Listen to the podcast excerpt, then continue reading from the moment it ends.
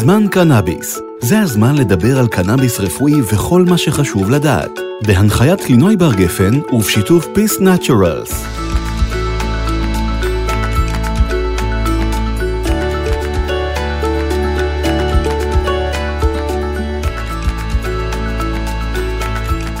שלום לכם, ותודה שבחרתם להאזין לסדרת הפודקאסטים שבה נדבר על היבטים שונים של עולם הקנאביס.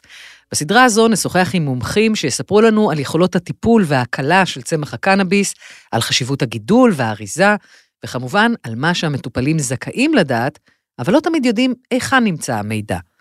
לרבים מאיתנו קנאביס הוא תעשייה רפואית חדשה, ולאחרונה גם טרנדית ממש במיינסטרים, בקרב אנשים רבים. העובדה שמדובר בצריכה מדיקלית רפואית של צמח קנאביס עדיין מעוררת איזשהו דיסוננס. טוב, זה לא כל כך מפתיע, כי הרי משיח של אי-הפללה ועד ללגליזציה, מצריכה מחתרתית לתרופה, קרה כאן תהליך של עיצוב תודעה שלנו כלפי הצמח. וכן, לוקח לנו קצת זמן להקל ולהבין שהפעם אין כאן היבט פלילי, להפך, יש כאן צמח טבעי שמאפשר לרבים לחיות את החיים עם קצת פחות כאב וסבל. והמשמעות של הקצת הזה עבור המטופלים, זה יכול להיות שינה רצופה, וזה יכול להיות היכולת לעבוד, ואפילו לשכוח מהכאב לכמה שעות. זה עולם ומלואו. האורחת שלי היום צמחה, כאן אין דיסוננס, עם התעשייה בישראל, ולמעשה פגשה בה כבר לפני יותר מעשור. והיא יודעת שלא מדובר במשהו חדשני או טרנדי, היא מכירה היטב את תעשיית הקנאביס בארץ ובעולם. שלום לרוני כץ עמיחי, סמנכ"לית שיווק ומכירות קרונוס ישראל, ולמעשה אפשר לומר מהנשים המובילות של תחום הקנאביס הרפואי, נכון? אה, אהלן, אה, כיף להיות פה. אה, כן, בהחלט, זאת אומרת, אני מ-2010 כבר בתחום, אז בהחלט אפשר לומר שאי אלו שנים אני חיה ונושמת את העולם הזה. איך הגעת אליו? זה יותר הגיע אליי. במקום העבודה הקודם שלי יצר איתנו יום אחד קשר דרך מישהו שמכיר מישהו, מי שהחזיק ברישיון הגידול זה התחיל אה, בעולם הישן, בהסדרה הישנה, אה, בהחזקה של רישיון גידול, והוא חיפש למעשה משקיעים, וככה הוא הגיע אל מי שהיה אז הבוס שלי. וככה אה, נוצר הקשר. יום בהיר אחד, מודיע לי הבוס הקודם שלי, בבקשה, הנה אקסל, כן, אקסל, 20 מטופלים, קדימה. אמרתי, אוקיי, אה, לא ידעתי מה זה קנאביס, אה, אני מודה, לא, לא יצא לי להתנסות, מעולם לא, מעולם לא צרחתי, אני לא נגד, פשוט מעולם לא יצא. והייתי בעצם צריכה להתחיל אה, ללמוד מה זה, וב-2010 בארץ זה מאוד מאוד מחתרתי, זה מאוד מאוד טאבו. אני לא ידעתי שיש בכלל כזה דבר שנקרא קנאביס רפואי, שמשרד הבריאות בכלל נותן את האופציה הזו כטיפול. וקפצתי למים. מאיפה היו אז אם ככה מקורות המידע שלך? Uh, עד היום, דרך אגב, זה אתר שאני פוקדת אותו בקביעות, זה leafly.com, uh, אה, אתר מעולה, אתר uh, קנדי, אם אני לא טועה, uh, קנדי או אמריקאי. Uh, ככה התחלתי ללמוד מה זה קנאביס. התחלתי ללמוד את ההגדרות הבוטניות, מה זה סטיבה, מה זה אינדיקה. התחלתי ללמוד uh, את העולם הזה של זנים, שיש uh, אלף ואחד זני קנאביס, למדתי מה ההשפעות הרפואיות במידה וצורכים זן כזה או אחר, ושלא לדבר על המטופלים שלימדו אותי המון. זהו, שם באמת אה, אה, אין חכם כבעל ניסיון, זאת אומרת, דרך השטח אפשר אולי ללמוד הכי טוב, נכון? לגמרי.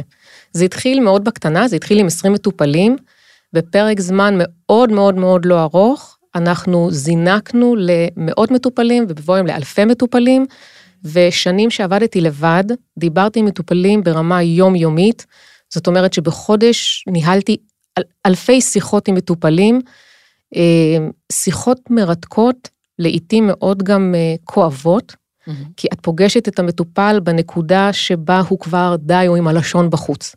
Mm-hmm. הוא עובר שבעת מדורי גיהנום עד שהוא מקבל את הרישיון המיוחל, והוא נמצא במאבק מול קופות החולים ומול הביטוח הלאומי ולסביבה שעוטפת אותו, הסביבה המיידית כבר אה, קצת נמאס וקצת קשה, אה, ואז בעצם, את יודעת, פוגשת אותו בנקודה הכי, אה, הכי קשה שלו, ואז גם ממנו את נורא לומדת. את לומדת לא רק על העניין של הפיזיות, זאת אומרת, מה. ההשפעות הפיזיות. כן. לגמרי, אלא את גם מבינה את ההשלכות החברתיות. והרגשיות שיש לה- יש לצמח הזה. מהמם. ודרכם אני מתחילה ללמוד שזנים מסוימים מסייעים לאינדיקציות רפואיות כאלה וכאלה, וזנים כאלה משפיעים ככה, ויכול להיות מצב שיבואו אה, מספר אנשים שמקבלים את הקנאביס הרפואי עבור אותה האינדיקציה, אבל כל אחד מהם מגיב אחרת, מהמם. ואז את מבינה שגם זה יכול לקרות. זאת אומרת, מצאת את עצמך בטח בהרבה מאוד סיטואציות מופתעת, לגמרי. אולי גם חוששת. רגע, זה, אם זה לא one size fits all, ואם זה לא אה, אה, מוצר אחיד, איך אני יודעת שאני עושה פה את הבחירה הנכונה? איך אני יודעת אם זה יעבוד, אם זה לא יעבוד? זה נורא מרתיע, לא? כן, אז מהר מאוד הבנתי ש... קודם כל, אני מעולם, מה שנקרא, לא התיימרתי לטפל. את יודעת, אני לא אחות, אני לא רופאה, אני לא, אין לי מה שנקרא הסמכה, אז תמיד אה, אני הגדרתי את עצמי אה, כמלווה. זאת אומרת, אני מלווה יד ביד עם המטופל וממליצה. אה, לימים, ככל שגם המחקר מתפתח והספרות גם נהיה קצת יותר זמינה, את מבינה שיש את המערכת האינדוקנבינואידית, ולכל אחד מאיתנו יש מערכת אינדוקנבינואידית שונה, ולכן השוני בתגובות, ולכן מהר מאוד מגיע המשפט של אני יכולה להמליץ לך ש- על זן כזה או אחר, כי אה, המטופלים שסובלים מאותה אינדיקציה מדווחים ש... אבל קח בחשבון שיכול להיות שאתה תגיב אחרת. אבל גם, הכל זה תוך כדי תנועה. עכשיו, יש אלפי מטופלים, כמו שאמרת קודם, ש, ששוחחת איתם אה, לאורך השנים. אה, ואני מניחה, את יודעת שאי אי אפשר לזכור כל שיחה ושיחה, אבל יש אחת שאת זוכרת במיוחד, מטופל אחד שאת זוכרת במיוחד? בהחלט. אה, פגשתי אותו, לפי דעתי זה היה אפילו, אני זוכרת את החודש, פגשתי אותו וירטואלית, כאילו בטלפון במאי 2011, אה, צלצלתי לעדכן אותו שהוא קיבל את הרישיון המיוחל לקנאביס רפואי, תואמה ההדרכה. הוא היה שונה בהרבה מובנים, מה שנורא בלט לי זה שהוא נורא סבל פיזית, אבל היה נורא אופטימי. והשיחות איתו תמיד, הוא, הוא תמיד חייך, וזה היה נורא שונה, כי לרוב השיחות הן, אה, הן כבדות, כן. הן כבדות. אה, וכשאת בת 31, ואת פתאום פוגשת אה, אנשים בני 30 ו-40 עם סרטן וכל מיני מחלות שלא ידעת על קיומן, זה פתאום היה משב רוח מאוד מרענן. מהמם. ותואמה ההדרכה והוא יצא לדרך, ויום יום הוא צלצל, וממש שיתף אותי בתסכול שלו שהוא לא מרגיש שום כלום. מהמם. הוא עושה, מה שנקרא, משתמש לפי מה שהמדריכה הסבירה לו, הוא לא מרגיש שום הקלה. ושבועיים החזקתי אותו בשיניים והתחננתי בפניו שלא יוותר, וסוף סוף אחרי שבועיים הגיעה השיחה המיוחלת של רוני, אני סוף סוף מרגיש משהו. זה באמת ריגש אותי עד דמעות, מהמם. והוא מאז, דרך אגב, אה, צרכן קבוע של אה, קנאביס רפואי, מהמם. כבר עשר שנים אם ככה. זה לגמרי, תקופה. לגמרי. כן. ומזה את מבינה גם שלא תמיד, דרך אגב, ההשפעה מגיעה מיידית, ו... וזה נחרט, תשמעי, זה... כי זה משנה לאנשים את החיים. כשאנחנו מדברים על הצרכן, אנחנו מדברים הרבה על גברים. הם עיקר הצרכנים, נכון? אה, מעולם לא עשיתי אה, איזושהי סטטיסטיקה, אבל זה בהחלט מרגיש, אה, מרגיש ככה. איך אפשר להסביר את זה? זאת שאלה טובה.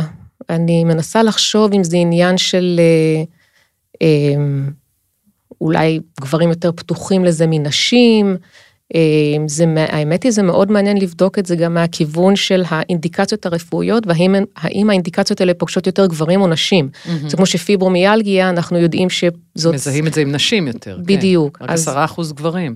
כן, ופוסט טראומה, הלומי קרב למשל, יש פוסט טראומה, שהיא לאו דווקא, אה, מתגובה למצב אה, ב- ב- בשטח הצבאי. כן. בדיוק, יש לנו גם נפגעות תקיפה מינית ותאונות דרכים, אבל זה מעניין לבדוק נניח הלומי קרב, אל מול שאר נניח ה-PTSD.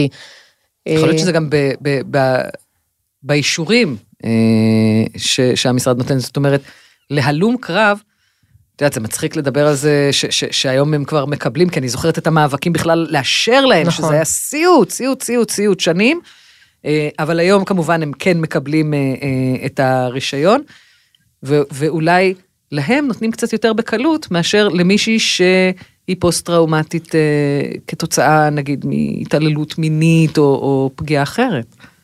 יכול להיות. אה, זה, זה יכול להיות. אנחנו, הסיבה שאני מדגישה את זה היא כי אנחנו רוצות בפרק הזה להתעסק באמת בהבדלים המגדריים, נשים, גברים, אה, גם כצרכנים וגם כאנשים שמובילים את התעשייה הזאת. עכשיו, מצד אחד, נשים מזוהות יותר מגברים עם טיפול, עם לתת טיפול.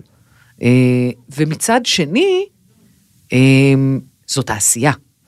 ובתעשייה, תמיד בצמרת, אנחנו נפגוש שכבה עבה של גברים. איך זה בתחום הקנאביס? אני חושבת שזה מיקרוקוסמוס של התעשייה בכללותה. Mm-hmm.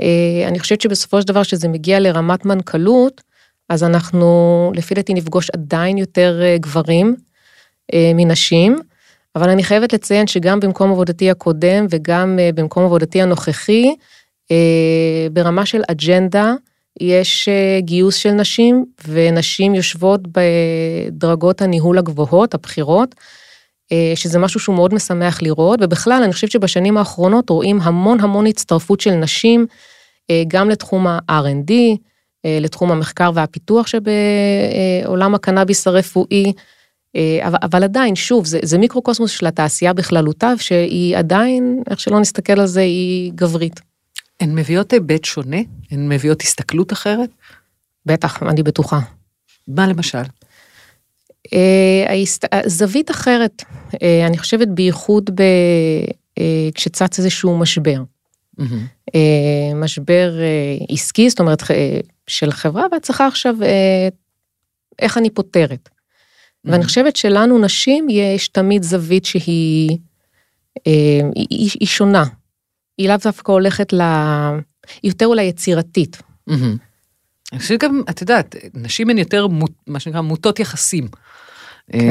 בתוך הסיפור הזה, ואני חושבת שדווקא בתחום שהופך להיות יותר ויותר רפואי, יותר ויותר טיפולי, להיבט הזה יש משמעות נורא נורא גדולה. צריך לתקשר פה עם בני אדם, צריך לנהל איתם מערכות יחסים של ממש, כי הרי אנחנו מדברים על תחום שזה לא שאתה רושם מרשם וסיימנו. יש מעקב, צריך להקשיב, צריך להיות רגישים לצרכים, לחוויות של הצרכן.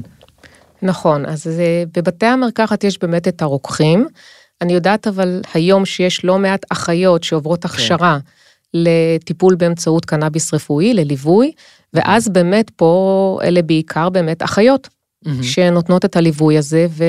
וזה באמת משהו שהוא... אה, נשי, ואנחנו בסדר, מצטיינות בו גם. עכשיו, בואי באמת נחזור לעניין ההבדל בין הצרכן הגבר לצרכנית האישה. אה, קודם כל, יש הבדל? בטוח יש הבדל בצורה שבה מתנהלות השיחות איתם. באיזה מובן? אני חושבת שלגברים אין בעיה לבוא ישר עם מה שנקרא עם כל האמת לפנים, ומגיע לי ככה, ואני לא צריך לקבל uh, ככה, ודורש 1, 2, 3, 4, 5. ואצל נשים זה תמיד עדיין, uh, לצערי, קצת יותר מתנצל, וקצת יותר uh, מתבייש. Uh, זאת אומרת, זו הייתה החוויה שלי אז, כשבאמת דיברתי עם, עם המון מטופלים כל חודש, שיחות עם נשים לרוב היו יותר קלות. הן גם היו לרוב אה, יותר אה, אינטימיות. יש איזושהי... הם פתחו יותר... אה, כן, כן, זה, זה מגיע ל... ממש, זה מגיע למצבים שהן חושפות בפנייך את ה... ממש המצב בבית ואת המצב הנפשי, זה, את יודעת, את ממש מכניסות אותך פנימה. עכשיו, יש לזה משמעות לחשיפה הזאת, כי בסוף, הרי ההפרדה בין המחלה לחולה, לאנשים שסביבו, ה-caregivers, היא הפרדה נורא מלאכותית. היא, היא הייתה שרירה במשך הרבה מאוד שנים, לאט לאט העולם נגמל ממנה, וכשאנחנו מדברים באמת על אה, אה, מוצר כמו קנאביס, לחוויה ההוליסטית הזו יש משמעות אפילו דרמטית יותר. זה, זה משפיע על יחסים, זה משפיע על אה, אה, התייחסות חברתית, זה משפיע אפילו על דימוי עצמי. לגמרי. אני יכולה לומר שכבר ב-2010, אה, כשמדריכים מטופל כיצד, איך ניגשים בכלל לסיפור הזה של קנאביס רפואי, אנחנו מבקשים שיתלוו אליו. הסביבה המיידית, זאת אומרת, כל מי שהוא רואה לנכון, בין אם זה מי שבאמת מטפל בו, בין אם זה, אם זה אנשים מבוגרים, אז גם הילדים, אנחנו ממליצים שהסביבה המיידית תהיה נוכחת, כי ברור לנו, א', יש מקרים שזאת הסביבה שבאמת היא זאת שבסופו של דבר נותנת לו את הבקבוק, אה, שהיא זאת שממננת, היא זאת שמטפלת, אבל אה, אין, שימוש בקנאביס רפואי משפיע לא רק על המטופל עצמו, זה אוטומטית משליך על הסביבה המיידית. ומי באמת מקבל לגיטימציה גדולה יותר אה, להשתמש בקנאביס רפואי, נשים או גברים? על זה קשה לי לענות, כי זה נראה לי מאוד פרסונלי. Mm-hmm. זה מאוד פרסונלי, זה גם נורא תלוי גיל, אנחנו יודעים שהצעירים יותר, מן הסתם, יותר אה, פתוחים, פתוחים לזה, כן. וככל שעולים בגיל אז יש יותר עכבות, mm-hmm. אז אה, על זה קצת קשה לי לענות, אה, אבל בסופו של יום פוגשים גם נשים וגם גברים. ויש הבדל גם בהתוויות. הזכרת כך קודם את הפיברומיאלגיה, שזו מחלה שמזוהה עם נשים, ואני זוכרת את המאבקים של חולות פיברומיאלגיה, שיאשרו להן אה, אה, רישיונות לקנאביס רפואי. את חושבת שבעולם שבו הרפואה יותר ויותר מוכוונת מגדר, כי אנחנו רואים שיש הבדלים בתגובות ובפיזיולוגיה אה, בין נשים לגברים, גם הקנאביס צועד יד ביד עם ההתאמות המגדריות האלה? אני חושבת שכן, ואני חושבת שפה, יש פה הזדמנות לעשות פשוט מחקרים. אה, כי אם יש הבדל, המערכות הן שונות. Mm-hmm. אז זה היה מאוד מעניין באמת לבדוק את המערכת האינדוקנבינואידית הגברית אל מול הנשית. מה אנחנו יודעים עליה כיום, בהבדלים בין גברים לנשים? זה העניין שאני לא בטוחה שאנחנו יודעים, אני חושבת שזה משהו שכל הזמן למדים אותו. אה, זה כמו שהם בהתחלה חשבו שהרצפטורים CB1, שהוא הרצפטור שקולט את ה-THC, אה, וה-CB2, שהוא זה שקולט את ה-CBD, אז uh, המחשבה הראשונה הייתה שה-CB1 נמצא יותר במוח, במערכת העצבים, וה-CB2 מפוזר יותר בגוף. היום יודעים למשל שהפיזור הוא די uh, שווה. אז אני מניחה שזה משהו שאני נורא מקווה שיחקרו, ואז את יודעת, נחשוף, נדע יותר. ויש באמת פער בהתוויות בין גברים לנשים, מחלות שמזוהות עם נשים אה, מקבלות את אותו יחס אה, כמו מחלות שמזוהות עם גברים בהתוויה? תראי, אם ניקח נניח את אנדומטריוזיס, שזה משהו שמאפיין מן הסתם אה, נשים, אני לא בטוחה מה המצב היום, אם זה עדיין עובר דרך ועדת חריגים, כי אני יודעת שיש מעבר, אני יודעת שהן מקבלות קנאביס רפואי, אני פשוט, אני, אני חושבת שגם אנדומטריוזיס עדיין לא אה, נמצא בנוהל 106 שקובע את האינדיקציות הרפואיות, אה, אז, אה, והן נאבקות, הן מאוד מאוד נאבקות שיכניסו את זה להתוויה, שזה לא כל פעם יצטרך להיות כמקרה חריג. כן, ו, וגם ראינו מה שהיה עם הפיברו. כן. שזה... שניתן להן, דרך אגב, שנים הם קיבלו, ואז חתכו, הפסיקו, נכון. ואז המאבק היה שיאפשרו להן לחזור ולקבל את הרישיון. ב, ב, אוקיי, אז ברור שצריך אה, אה, לחקור, אבל בתגובות שאת רואה וראית מהשטח, נשים וגברים, מה ההבדל? אצל גברים זה בעיקר היה החזרה לפעולה, זאת אומרת, פתאום, את יודעת, העלייה באיכות החיים. זאת אומרת, החזרה, ל, יודעת, לדברים הבסיסיים, פתאום היכולת לצאת מהבית. אה, היכולת אה, לשינה רציפה שהיא יותר משעתיים-שלוש, מבחינתם פתאום חמש שעות לישון רצוף זה וואו. אה, אצל נשים לרוב זה היה יותר בקטע האמוציונלי, זאת אומרת בקטע הרגשי, פחות הקטע התכלסי, הפיזי, אלא יותר הנפשי, התחושה היותר טובה, השמחה, את יודעת, זה פתאום, הן פתאום שמחות. Mm-hmm. שזה משהו שהן לא, אה, הן לא חוות הרבה מאוד... אה, גם לא תמיד אפילו מרגישות לגיטימציה. אה, זאת אומרת שזה משהו שראוי להילחם עליו עבורן. כן. השמחה, זה נתפס כאיזה פריבילגיה. כן, זה נתפס כאיזה משהו שהוא nice to have, אבל לא כן. must have. נכון, כן. נכון. ובאמת, את, יכול להיות שהן מדגישות בתיאור שלהן את, את הפן הרגשי ופחות את, ה, את האספקט הפיזי? הן מזכירות יותר את ה, איך חייהן נראו לפני אותו אירוע אה, או מחלה, כן? הם כל הזמן, את יודעת, אבל הייתי ככה וככה וככה, ואני נורא רוצה לחזור ל... או לפחות לרבע ממה שהייתי עושה פעם. כן. תראי, גם דיברנו באמת על ההקשר של הטיפול, ההשפעה הרי של מחלה, לא רק על החולה, אלא גם על ה-caregivers סביבו. ואנחנו יודעות שבדרך כלל ה-caregivers זה נשים. זה בדרך כלל, אני יכולה לומר לך אפילו מה, מהניסיון שלי, מלקוחות שמגיעים אליי, כמעט תמיד, לא משנה אם החולה הוא גבר או אישה, הקרגיבר שמגיע איתו, זו אישה כלשהי, הבת שלו, אימא שלו, אה, בת דודה וכולי. זאת אומרת, כשאנחנו מציעים טיפול שמייצר רווחה לחולה, אנחנו גם מציעים רווחה על הדרך באיזושהי אישה נוספת, שנמצאת שם איתו. לחלוטין, mm-hmm. לחלוטין. הגיעו אליי לאורך השנים אה, מטופלים שהמשפחה שלהם התפרקה. כן. בגלל, אה, בגלל חוסר היכולת, אה, את יודעת, לחיות בלי המענה הזה שהם מקבלים עם קנאביס רפואי, זה באמת, זה פירק משפחות. Mm-hmm. או לחילופין, מנע פירוק של משפחה. Mm-hmm. אז אם אנחנו מסתכלות קדימה, לאן המחקר צריך ללכת, לאן התעשייה הזו צריכה אה, ללכת. ואנחנו מסתכלות על זה עכשיו בפילטר שהוא הפילטר המגדרי. מה הדגשים שאת חושבת ש... שכדאי לתת פה? אז קודם כל יש את העניין של אה, כמה שיותר מחקרים קליניים בכלל על, אה, על כל מחלה אה, רפואית, בעיקר כמובן אלה שמאפיינות את, ה, את המין הנשי. אני חושבת שלאורך השנים היה המון המון מחקר דווקא על הצמח, mm-hmm. ואני חושבת שהגיע הזמן גם להתמקד על הגוף. זאת אומרת, איך הגוף, איך המערכת הפנימית שלנו פוגשת את החומרים הפעילים בקנאביס, כשפה אני בטוחה שיש שוני בין איך המערכת הנשית לזו הגברית אה, קולטת את, ה, את אותם החומרים הפעילים.